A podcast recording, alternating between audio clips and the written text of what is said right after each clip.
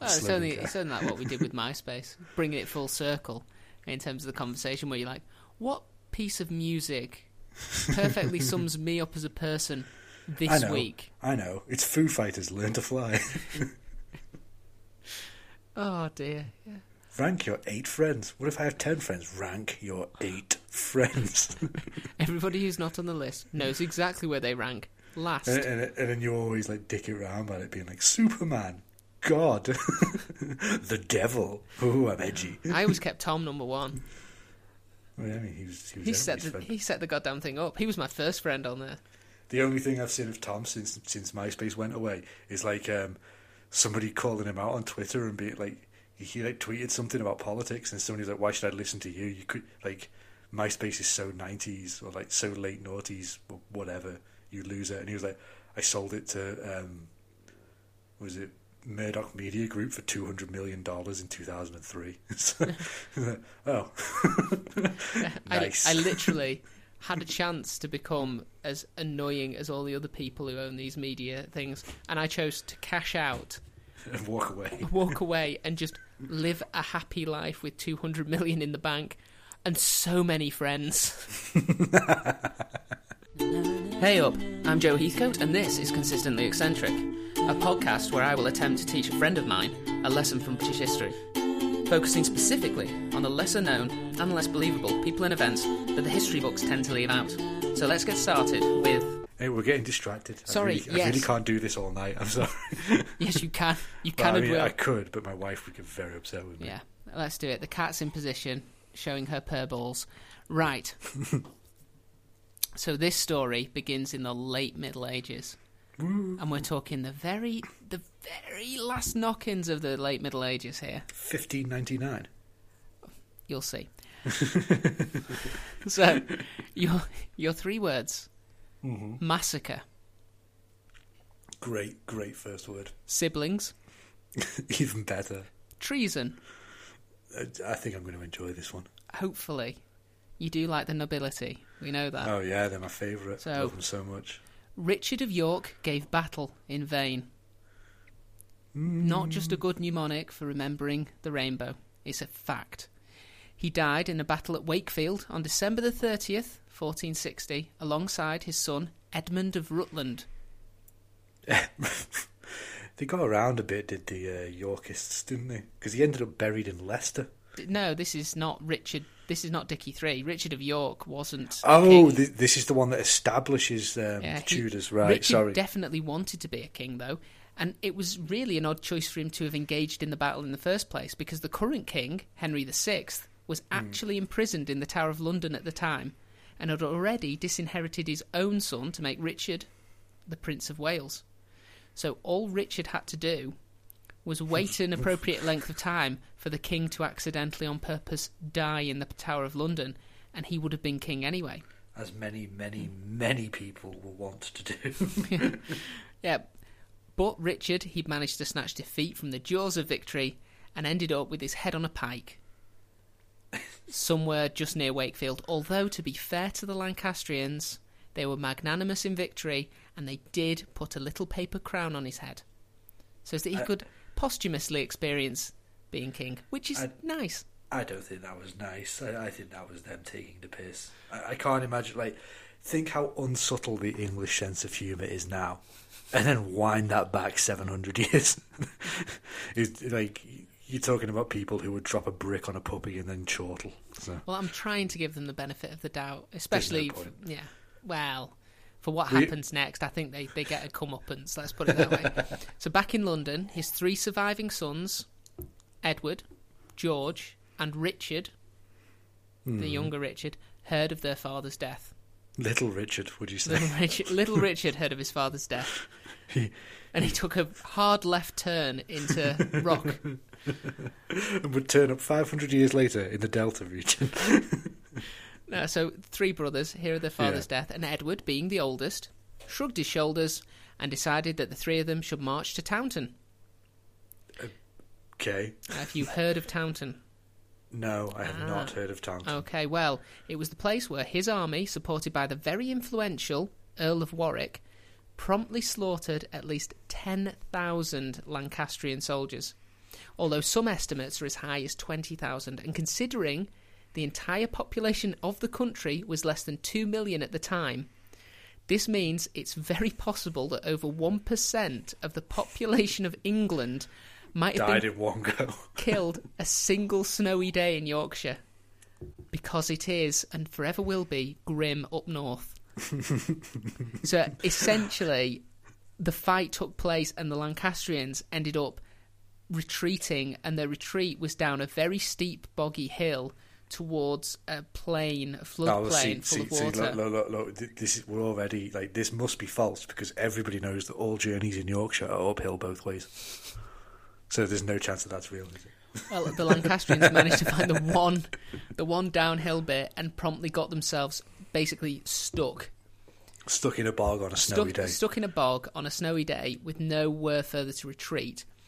And and the and enemy already knows. Yeah, the enemy already knows they're not up for it because they're running away. And to Who make was commanding that army? I, I Presumably not Henry the Seventh because he did end up No, not Henry the Seventh. Uh, Don's the big chair. you're giving away the ending. Damn it! No, uh, I don't know Yes. who the leader was, but whoever the leader was, he definitely died because in order to get the kill count super high, Hmm. and to make sure that everybody knew that they were very annoyed at what had happened to their dad, Edward had any Lancastrian knights who surrendered killed on the battlefield rather than ransoming them, as was usual practice. Yeah, but there's a reason that that's usual practice, and I assume that one will come round to bite him in the ass. Well, what he wanted to do was send a message, and it was clear his message was, "This war or- yeah, ends today." I mean, that's one version of the message. Excuse me. The version that the people who continue to fight the war might have received would be kill or be killed. so let's see how this one works out for We'll see, we'll see how it plays. To, to paraphrase the meme, it's a bold move, Joe. Let's see how it works out for him. Well, at first, very well. Three united, young, go-getting brothers, and a seasoned campaigner in the Earl of Warwick to advise them, to act as a mentor figure hmm. in place of the sadly deceased father. Uh, and he was great at putting down any further Lancastrian resistance on behalf of the new king, uh, Edward. Uh, and it seemed like England could finally begin to trust its leaders again. They were showing Yeah. strong forward leadership. Just hold on one sec. The, the Earl of Warwick continually pops up across history as an influential power broker, and it just, goddamn, it shows us again exactly how important it is in England to be born at, at the proper rank. I should, I should point out that this particular version of the Earl, Earl of Warwick Hmm. was also known by the title the Kingmaker. yeah, but there's been many kingmakers. I mean, the Duke of Lancaster was was, was a previous kingmaker. Um, Yeah, but how many did he actually make, Matt? Uh, we're going to see. This this guy walks the walk. Yeah, fa- fair enough, but like that's just the one guy. I can't imagine that all the Earls of Warwick, who all enjoyed power broker positions, for like maybe on average one fifth of them were, were very good at it. The rest of them were just born into it and got given chances nobody else did. It's, it's the story of England, mate. I swear to God, our unofficial motto should be looking for a tastier boot to lick. I'll tell you what. This this entire lockdown situation has really hit you hard. Your pessimism has hit super levels. I mean, I joined the Communist Party, but I think they're just dickheads, so I just don't know where to go.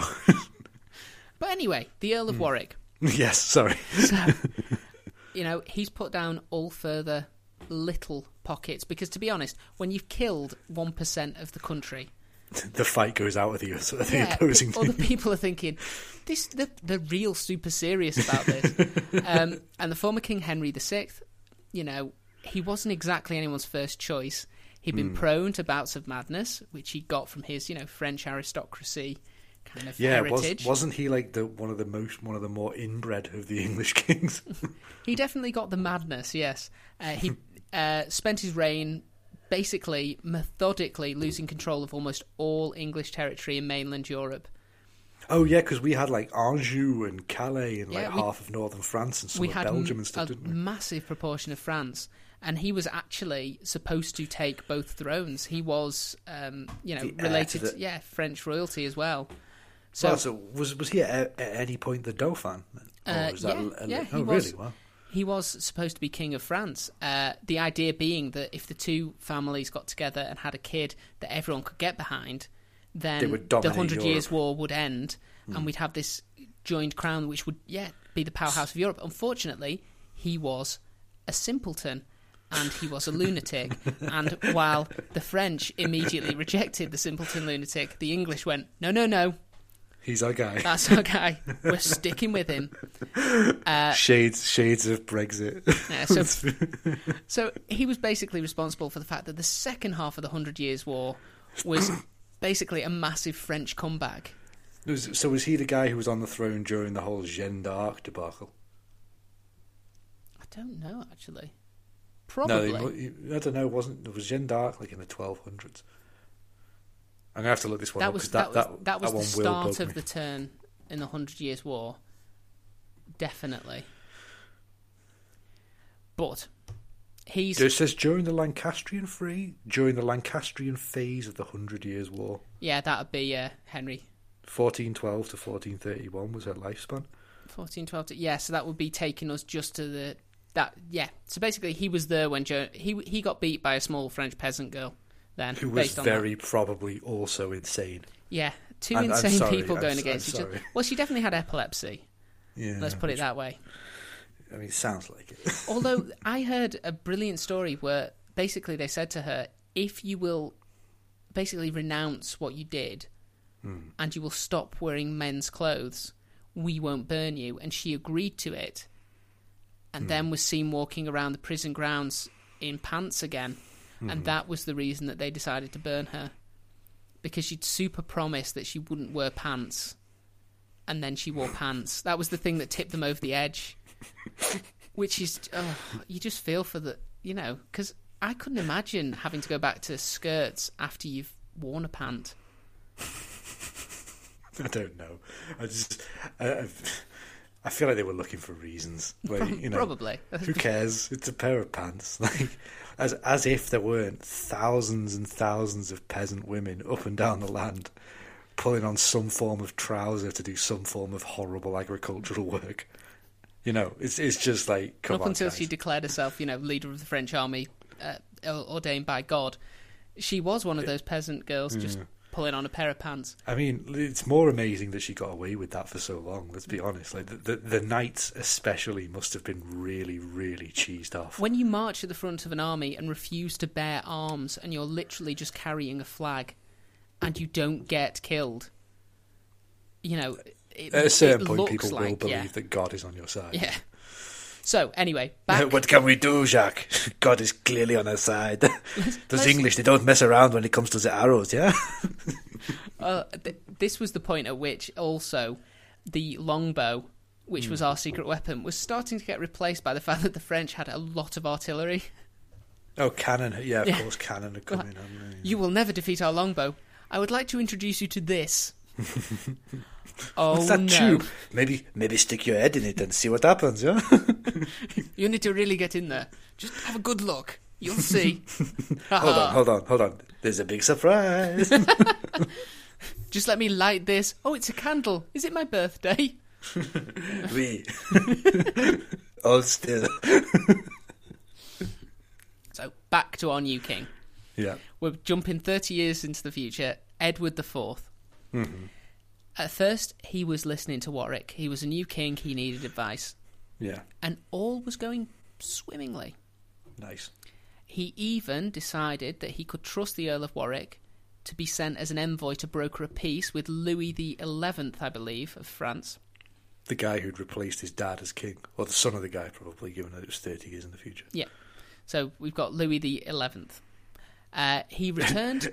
The Earl oh, so, yeah, sorry, are we are we now in the the hundred years the phase of the hundred years war where it's like yes, technically we're at war, but everyone's dead and no one's actually fighting. We're at that phase of the Hundred Year War where we'd lost all of the European territory and we were too busy with the Civil War to really pay much attention to the last knock-ins of it. Shades of Brexit. Yeah, so we're just like, do you know, what? it'd be really good if at this point where we're so consumed with infighting, the French didn't suddenly invade again. so he was sent over as a peace envoy, Louis of France, and he returned to England with great news. Treaty, good to go, oven ready treaty. Oh wow. Yeah. All That sounds good. I mean, I can't. I can't think of a single time when anybody said that an oven-ready thing was there, and it turned out to be a lie. Well, all all that needed to be done, it was just a formality. Uh-huh. Edward had to agree to marry either Anne of France, who was Hmm. Louis's daughter, or Bona of Savoy, who was Louis's sister-in-law. So he had a choice of women. It wasn't even like you have to marry Right. this one. Uh, Why how- hadn't he married yet? I, I believe it would have been a case of he wasn't the eldest son, so he would have been if you know Richard of York had lived and had taken on the crown. You know, the older brother Edmund would have been Prince of Wales and the heir to the throne. So Edward's lot would have been to be married for political advantage. So Right. they were obviously keeping that powder dry for when Dad so how was did he end place. up? How did how did he end up becoming king? Then did his older brother die at some point without issue? First paragraph of this story, he died with his dad. Oh, so, sorry, Edmund of Rutland. Sorry, I Yeah, got Edmund confused. of Sorry. Rutland was it's number because one. Mm. it's because he had three more sons. I'm sorry, I got confused. I apologise. It's okay. It gets confusing because they all have the same names and Edmund, Oh. Edward, Richard. Repeat. forever. so, if he chose Anne of France, Yeah. there would be a tiny gap between the betrothal and the actual wedding, as she was three at the time. But that's okay. Mm-hmm. And it, you know, um, I believe Bo- Bona of Savoy, she was she was ready to go. You know, Mm-hmm, so And the French king was perfectly happy with either option. yeah. So, which one are you going to choose? I mean, the daughter gives you more legitimacy than a sister-in-law, definitely. But on the other hand, you've got to wait at least, I mean, three medieval standards. Yeah, you've got to wait until she's Nine at least years? yeah, in order to start trying to create an heir. Whereas Yeah. Bona of Savoy, yeah, slightly less of a link, but you could probably get an heir, hopefully, Immediately, yeah, quite quite quickly. And it was at some point that you know the Earl of Warwick was discussing these various pros and cons and trying to trying to help come up with a strategy. That Edward had to take him to one side and admit to him that it wasn't really an option anymore. Because while Warwick had been away negotiating this peace treaty, Edward had secretly gotten married to a widow with two children called Elizabeth, Elizabeth Woodville. Oh, God, really? Mm, and not only, not only was she a, you know, I mean, relatively speaking, a commoner, Ugh. but her first husband and the father of her two children had been one of the knights killed during the rout at Towton. Wow. Yeah, so I'm sure the kids didn't hold a grudge against their new stepdad at all. Uh,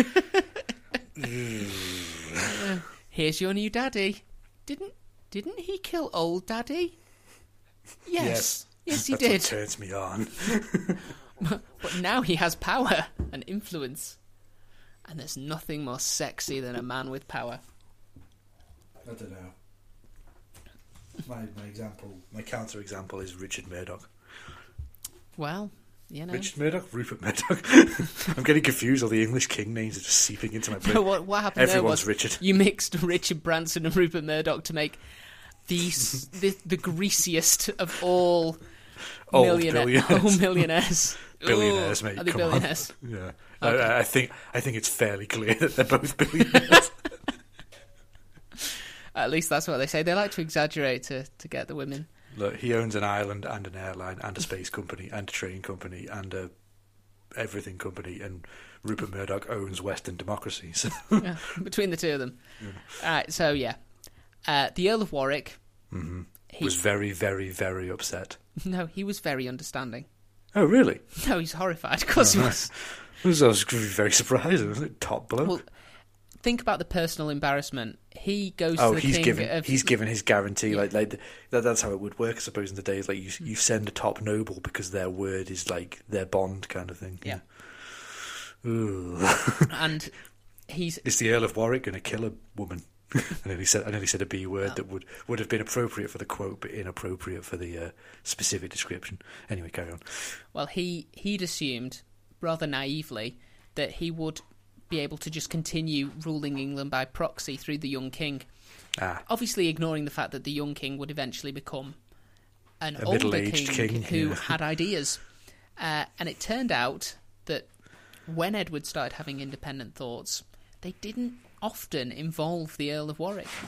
How shocking. I know. Well, Warwick, he put up with Edward slowly eroding his political influence over time, and this included another set of sham negotiations involving the marriage of his sister Margaret. So he sent he sent uh, the Earl of Warwick out again to France, again to arrange a marriage contract, this time hmm. for his sister. And again, his sister just married who she wanted to hmm. while he was negotiating. Oh, dear. I know. I mean, part of it is, isn't it lovely that at this point the royal family were marrying for love? Yeah, but it's it's it's all going to go a bit Game of Thrones. I can tell. Yeah. Like, they, I don't want to spoil anything, but for a couple of years back, I was really, really into Game of Thrones when I thought that a the ending would be any good, and b that the books would actually come out. So I, I started reading like interviews with George R. R. Martin and stuff, and like he's very inspired by this period of history specifically. So now I'm feeling like family, kids come to the throne, powerful relatives keep them there. They start marrying for love against the advice of said powerful relatives. It all ends in everybody getting murdered. Well- Anyway, carry on. We've not even got to the main character yet. oh Jesus! I know. So he bit his tongue for another three years until Edward sacked Warwick's brother from the position of Lord Chancellor. And that, Final straw. oh yeah, at that point he'd had enough. I'm mad as hell. I'm not going to take it anymore. He, he wasn't going to take it anymore. He was pissed off. So Warwick decided he he couldn't because Edward was actually quite a popular king. He couldn't challenge him directly. What he needed was somebody else to challenge him that he could then rule through that person. So he needed another puppet essentially. uh, and he also this person needed to be an idiot and easily sort of manipulated and they also, also needed well to have connected. Yeah. yeah, a very strong claim to the throne. Hmm. So what he really needed was one of Edward's brothers. Was one of Edward's brothers a pliable idiot? Well, the next oldest, 19-year-old George Plantagenet, Nice. he'd been gifted with plenty of lands and titles by his older brother, but it hmm. was well known that he was also his mother's favourite. And for that you can read ridiculously spoiled. And it also probably helped in terms of picking which one you go for out of uh, George and Richard that his godfather, George's godfather, James Fitzgerald, was literally known as the usurper, having gained his position by politically outmanoeuvring his own nephew. Yeah. Like, I, I should be shocked, but nothing shocks me about how the nobility mm. move anymore. Like they, they are snakes in human skin, and they will tread over anyone to get what they want. George was popular at court, but he constantly made it clear that he felt he deserved even more power and influence than he'd been given by his brother. And so Warwick, Played on that. yeah, well, what he did was he hatched a Machiavellian four stage plan. Hmm. So Four stages is quite good for the time.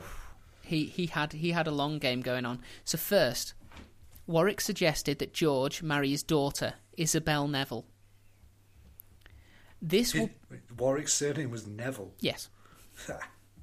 Uh, this will put George in line to inherit all of the Earl's lands and titles, which would have been quite a tantalising prospect, as the Earl's wealth was second only to that of the King at the time.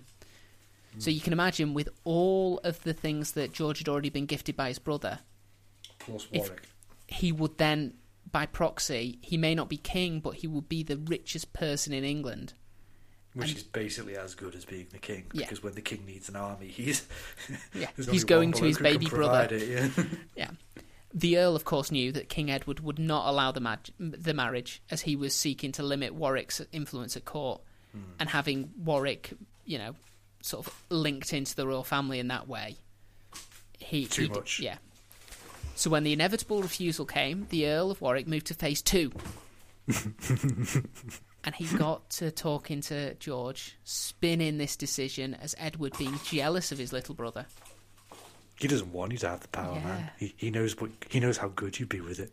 probably mentioning that he was sore that his own wife had come with, you know, instead of the nice big dowry that you'd expect, uh, Two step kids who hated it. and a no, a huge extended family who all wanted jobs and money.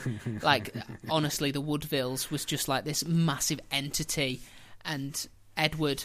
The grift. They're like the Kardashians of medieval age. I, I think Edward, he genuinely loved his wife, and he was happy to try and assimilate because also these were all Lancastrian sort of. Um, Oh, so he was basically he was basically well ahead of his time. He was trying to do something that Henry VII would later do in like Yeah. marrying a direct heir of the of Well- the Lancastrians. well, and- these these were big supporters of the Lancastrian cause, and he he brought them all into the fold yeah. uh, as a way of sort of shoring up that position. Hmm. Uh, So he wasn't an idiot. though. Oh, or obviously, he wasn't an idiot because he'd spotted that he had to start restricting Warwick's power. Yeah, fair but enough. Warwick called him an idiot, and George, George was just thick enough that he went along with that idea. That it was just his brother's jealousy that was that was the reason that he wouldn't let him marry Isabel. Like, eh, you know what? Like forever in my head, the Earl of Warwick is going to be like Donald Trump in a suit of armor. They're just jealous of you. You vote for me, I'll look after you. Well, on to step three. So, step three is a bit more involved because the Earl orchestrated a rebellion in Yorkshire. this rebellion, apparently, and I'm doing quotation fingers, you can't see because you're not with me, mm-hmm. it was apparently led by a man called Robin of Redsdale or Reedsdale. Mm-hmm. Uh, however, this was a fiction, it was a pseudonym, it was a hmm. nom de plume, and it is likely that the real man behind the Robin name was a noble who was loyal to Warwick who would obviously need plausible deniability should anyone Yeah, be you- caught. He couldn't turn up and lead it Yeah, this was this wasn't this wasn't a, a, a, rebellion that came from London and came from the, the court itself. This was a bunch of uppity Yorkshiremen standing up for their rights, which, To as you can walk uphill. imagine, when you're on the Yorkist side of the argument, is quite embarrassing as a yes, king. yes. Uh, the rebellion bumbled along for about a year before it was finally crushed, but the point wasn't to overthrow the king. This was all a PR exercise aimed at one man, because they were trying to convince George that his brother was an unpopular Right, and right. Like, unfit ruler. yeah, yeah. Like, like George was primed to go, but he needed that final push to Yeah. actually stand like, against his own Look brother. at this. These are your people. These are the people that you represent, and they hate your brother. Yeah, But yeah. I've I heard, do this for the good of the land. I've heard they say very nice things about you. We hail Prince George. We hail Prince George. The, the, the, yeah, the smart political one who's forging alliances and trying to end the war with France. Hate him, hate him. The simpering mummy's boy. That's what we Yorkshiremen like. Oh God, yes, every time. So they've got him primed. Step four, having laid all the groundwork, convince George to sail over to Calais with the Earl of What? Warwick. Yeah, Oh, right. because it was still the Calais was the last, the last little Oh, yeah, yeah, that we yeah. owned. We held that for ages, didn't we? It We was did. ridiculous. Because it was a walled city, basically. Mm. wasn't? So sailed over to Calais with him and married the daughter anyway, against the king's wishes in July 1469. So now the king's forced into a horrible choice. Well, the the king might not have been, but George was because it was probably at the reception or the wedding breakfast that Warwick suggested the best thing to do from this point, because the king was going to be annoyed at him anyway, was to return to England to usher in revolution. and they were in prime position because Viva la proletariat! Proletariat defined as this particular group group of nobles. Yeah. These oppressed nobles, damn them. Uh, but they were in prime position because Warwick hadn't intended for this. But phase three of the plan, the fake rebellion, had been hmm. going so well that the king was busy in the north of England trying to control a group of very angry Yorkshiremen. And he was suffering heavy losses Oh, God. So because he was quite an adept politician, but maybe not the best soldier. you, you know how Yorkshiremen get. They're right Mardy. They Yeah, are right Mardy. when you get them riled up, I mean, it's the strength of 10 men. It's all the tea. So when Warwick and George returned, they were able to defeat the remaining forces that had been left in the south Yeah. and actually had King Edward taken into custody. Oh, Jesus. So they, they won. There's no issues. yeah. Ah. I suppose as long as they can get the court to roll with it. Oh, now what an astute thing to say. Bec- Could they not get the court to roll with it? Well, the problem was the rebellion couldn't stick because, in order to get the support of the nobles that they had, they had lied. And they'd Right. said it wasn't about getting rid of the king, they, they loved the king. It was Ah, it was- about getting but- rid of the advisors, and for advisors, Right. you can read the Everyone Woodvilles. around him and the Woodvilles. Yeah, Yeah. yeah, yeah. Um, so once they'd won it, all of the nobles said, "Right, that's now let great." the king out of jail. We've got rid Yeah. of the Woodvilles. Let's he's crack he's agreed to get rid of the Woodvilles, and I, th- I believe quite a few of them were executed.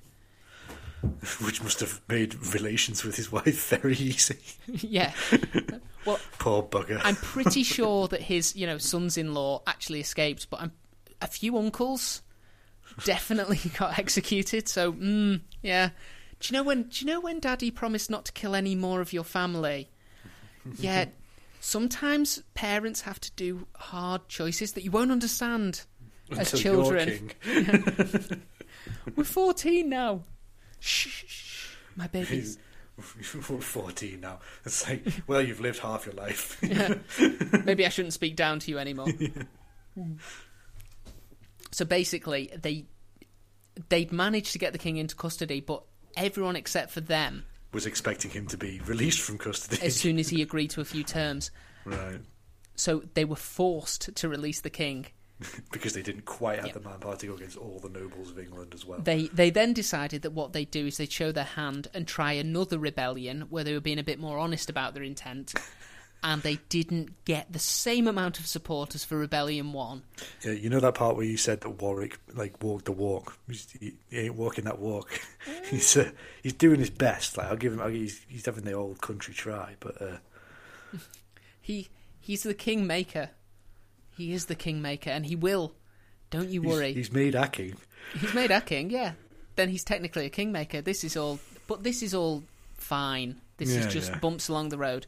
So when the He's still sec- the richest man in England. Well- after the kings. not anymore because he Oh. actually had to flee again to um, the continent because you know you do one rebellion and you you couch it around we thought you were getting bad advice and we wanted to save you king might be able to forgive you do a second rebellion where you're a bit more overt about now we want to get rid of you And pop your brother on the big chair. yeah then you have to run away and they ran away but of course they weren't allowed to calais anymore so they had to go to mainland Europe, and they were welcomed by King Louis XI, who'd forgiven Warwick for the whole snafu about the marriage proposals.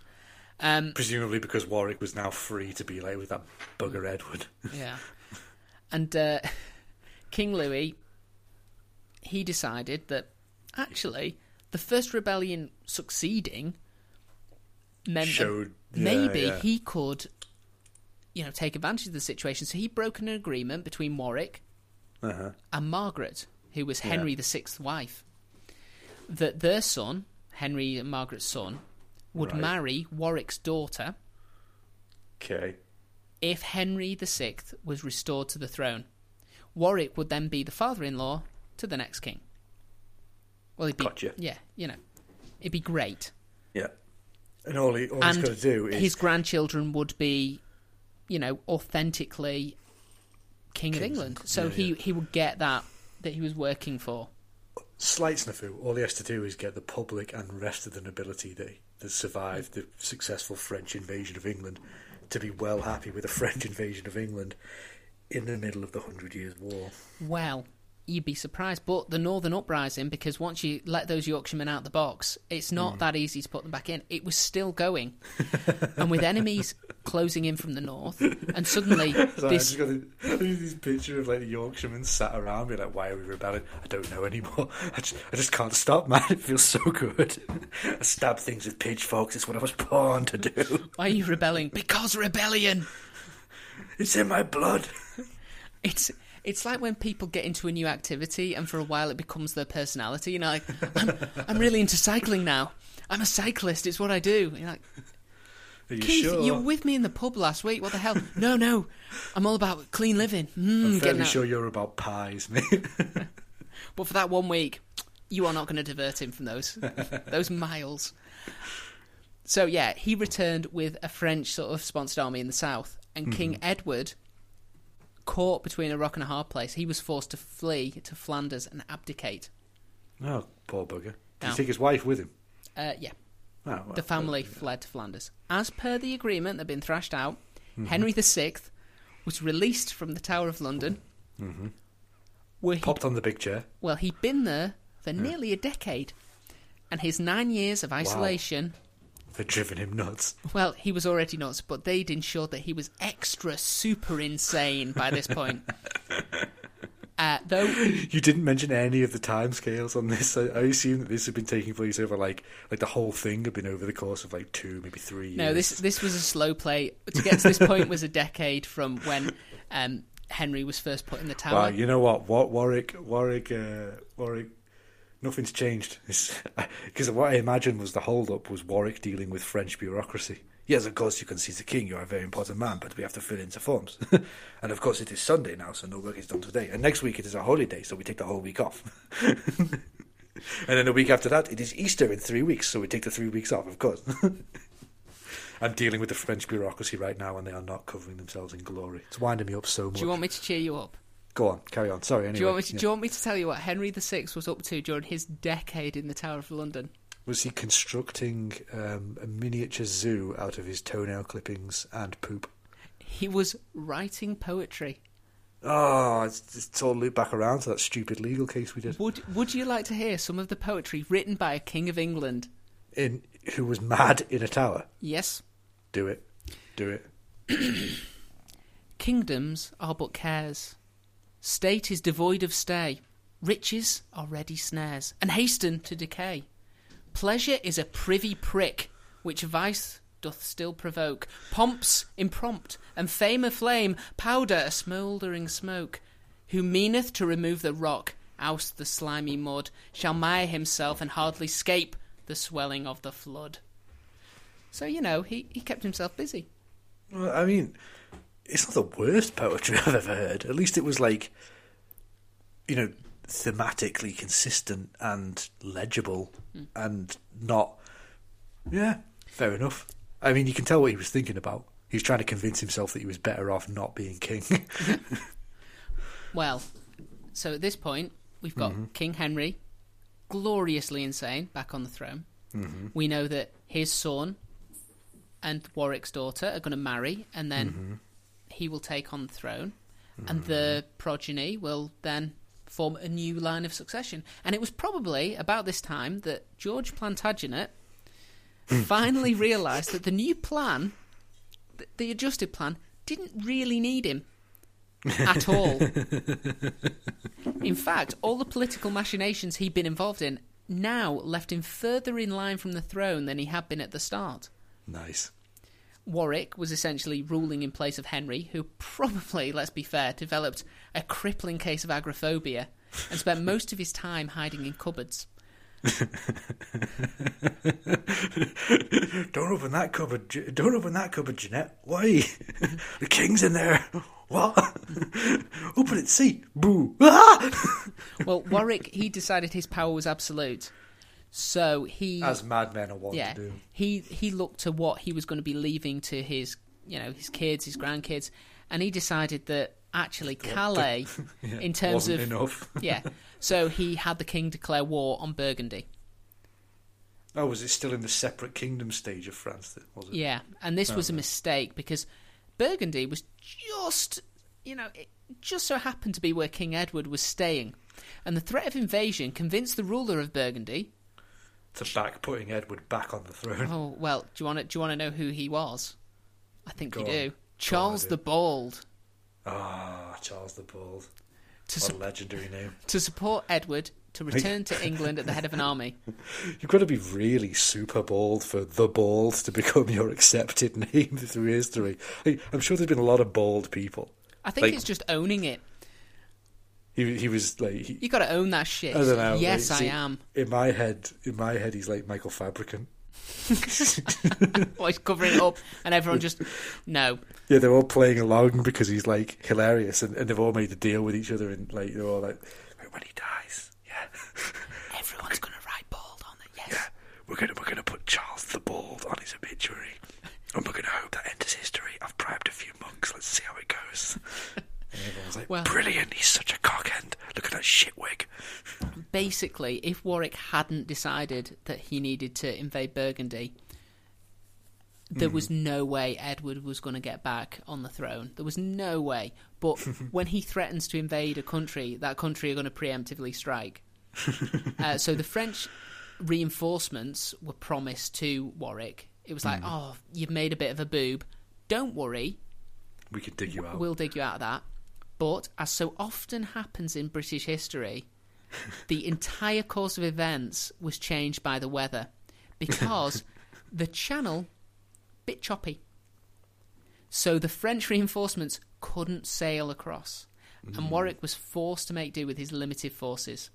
These became even more limited when George, simple, simple George, finally realised that he had been used and decided to switch allegiances back to his brother Edward. it's like bloody uh, merry-go-round or something. No, uh, what's that game kids play? Musical chairs with the throne, isn't it? It's just three brothers going, "Oh, you're insane. Oh, now I'm back." Well, I think George, you know, he was like, well, even why would I fight on a side where if this side wins, I am further away from power? Which is of like which I've been very clear about wanting. Yeah, all I want is the power, thank you. I don't want anything else. Give me the power. So even F my brothers. in his stupid, dull head, he finally worked out that actually, was using him yeah, it was a whole zero-sum game for him. Hmm. He was better to help his brother in his brother's hour of need and then hope for forgiveness than he was to stick with Warwick, because you know, looking at Warwick, as soon as he gets rid of Edward once and for all on the field of battle, it'll be, and now. Do I really want his younger brother hanging around when I've got this whole new plan of succession? Or do I want him to unfortunately die? Yeah, I want him to die actually, because that really clears that up. So, on April 14th, 1471, the two armies met in heavy fog. Again, the weather. Big part in British history. this resulted in Warwick's forces accidentally attacking themselves. oh my god. Wa- no, it gets better. Warwick saw he was going to lose the day and tried to flee on a horse. You saw he was going to lose. Like no, he saw he was going to lose the day fighting against his own army. yes. No, oh my! Do you, know what, do you know what this is? This is this is Top Gear doing one of those specials. Top Gear this week on Top Gear, we're going to fight a battle against ourselves. Well, no, I think what happened was he realised what was going on, tried to organise his troops, but they were too busy with the battle. I'm stabbing now, sir. I can't. I can't stop stabbing. Once this machine sets off, it's going. and just in a break in the fog, he could see the very ordered Yorkist army marching, Marching towards him. slowly towards. He's like, oh shit. So he tried to ride off on a horse, but it was foggy, like we say. Oh he Oh was God. riding very fast. So he fell off. And I know it's it's not written anywhere, but I'm going to claim, because Hmm. it makes the best story, that he did that thing where you ride directly into a branch at chest height and the horse carries on and you stop. You just dangled like a sack of poop. Well, either way, he fell off his horse and was killed. well, at least he probably didn't suffer. Horse, Oh. horse I mean- fall. No, horse falling fatalities are usually quite quick. What, what do you mean at least he didn't suffer? He caused a lot of unnecessary death to the Earl of Warwick with all these fake rebellions for the PR value. Fair, fair point. Yeah. So Henry VI, he'd never been into this anyway. He was now, uh, an, you know, an aesthetic hermit king. poet. uh, he was he was returned to the tower. To How are you enjoying being king, your your highness? I'm more into vases now. it was said that when he was marched through the streets, you know, paraded as yeah, yeah. that he was visibly upset and scared of what All was these going on. people, they're so grotesque. Somebody get them a tailor. No, he hadn't seen a person in nine years. it was sensory overload. So he was incredibly relieved to be returned to his nice little cell in the tower. oh, thank you, brother. And they didn't they didn't even tell him that his son and heir had died in battle, thus extinguishing his line, as far as they were concerned. did did he?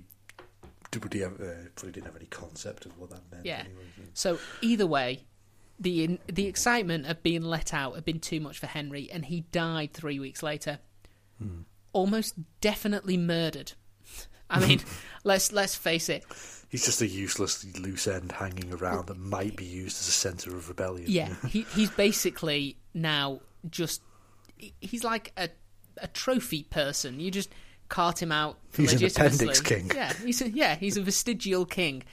So I, I understand why he was killed, and also I go further to say that Edward having him killed was a mercy because, because this this guy, guy was, was, nuts and living Yeah. in a cell. yeah. and he was only going to be used by other people. He was a vulnerable adult, and without having the concept of a care home, probably death was the best thing for him. I mean, well, that's a big statement for someone in your line of work to make me. I'm, ta- wow. I'm talking about back then. I'm talking about the Middle Ages, the late Middle Ages. Yeah, yeah, I suppose probably you, best. you, you are talking about a time where it's like, well, I've lost a finger, death's preferable. Mercy kill, bang. Amazingly, after all of this, Edward rewarded his little brother, George, because he changed sides at the yeah, right for time. helping to defeat a rebellion he'd technically been involved in starting. And he made God. him the Great Chamberlain of England. Great Chamberlain, not Yeah. Lord Chamberlain. And he also allowed him to inherit the title of his late scheming father in law. So George He became Plantagenet the Earl of became the Earl of Warwick. so Ed- Edward's back on the throne with two sons, Got and his loyal. brother was now Oh, rich wait, and content. which- Edward's actually had son, like Yeah, Edward's sons of his body now. Two sons. Nice. His brother, because he did inherit all of Warwick's stuff, is now super rich and content. So everything eventually has worked out well for the York boys, yeah? They just had to go through like a decade of nonsense first. And it stayed peachy for about five years. Then George's wife, Isabella, sadly died in childbirth in 1676. 1676. Uh, sorry. 1476. well, it was Also amazing that it was amazing that she was still fertile, but Also, the Plantagenets developed time travel. I, I skipped over that bit because we all know. the famous time wars against the tyrants of 2733 were yet to begin, but they would. Yeah. So in 1476, it was obviously quite a common hmm. occurrence to die in childbirth. yeah. George, however, for some reason, suspected foul play, and he had one of her What? ladies in waiting convicted of murder in a kangaroo court. Right, so he's, he's back to being dim again then. Of course, the reason they called it a kangaroo court was far more mysterious back then than it is today. What's a kangaroo, mate? No idea. no idea, but it's what we call these things. These York people are crazy. Just do what they say. It's believed now that it was a sign of George losing his grip on his sanity. Running Or- a family, huh? possibly dementia, hmm. As he determined to live out his younger life again.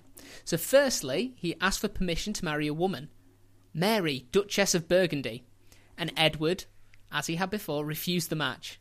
Mm-hmm. This time, though, it's probably based mainly on his brother's crazy eyes. There is no Mary of Burgundy. what are you talking about? Go away. That's, that's a sheep. In retaliation, George asked an astronomer named John Stacy to use black arts to kill his brother the king.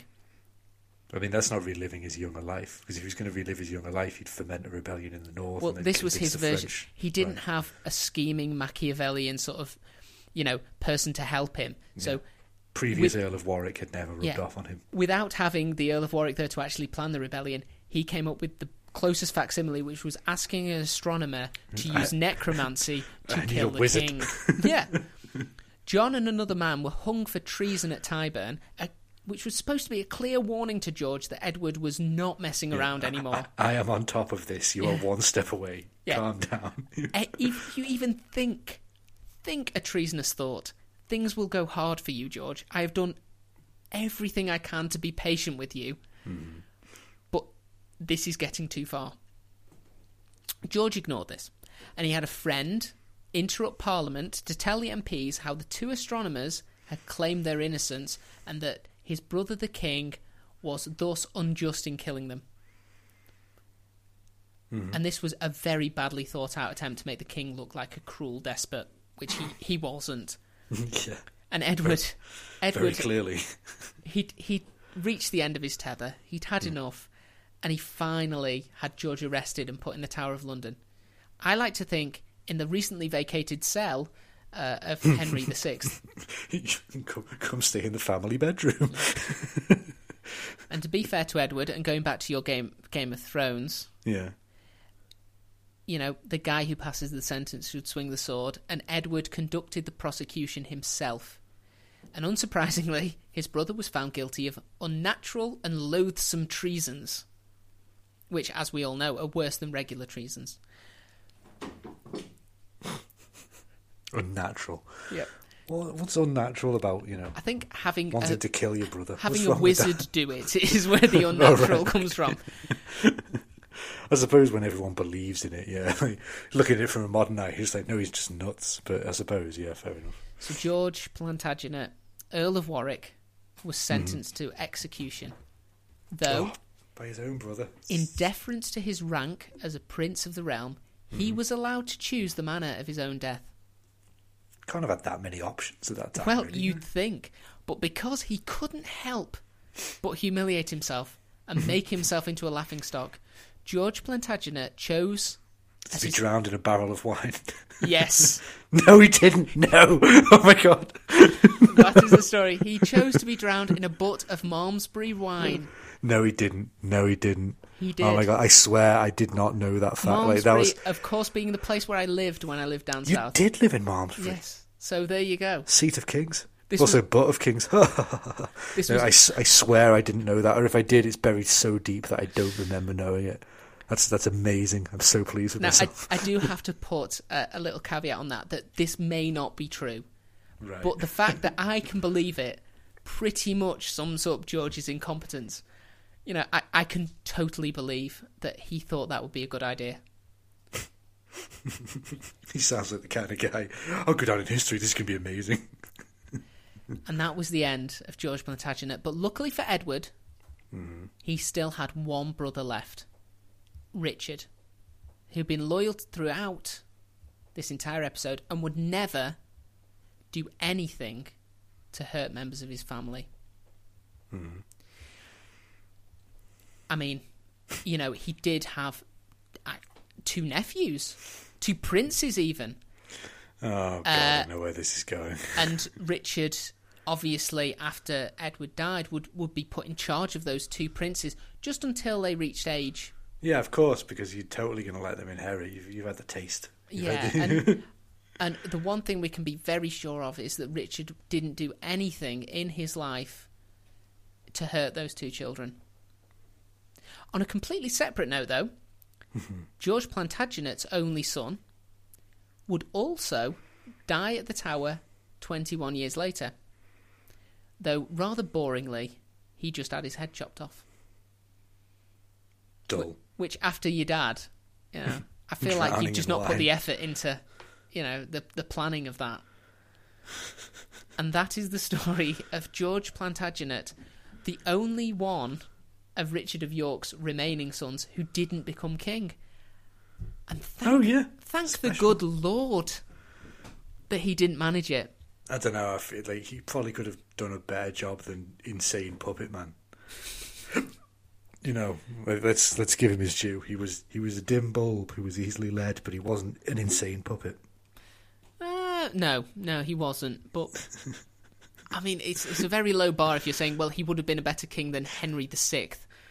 You know, universally recognised as one of the worst kings England has ever had. Yeah.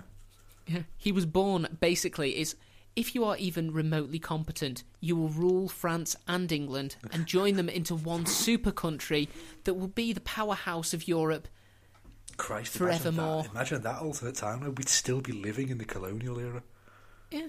I, I Like, mean, because Ge- there would there would have been no Germany. It would have been conquered like like everywhere else.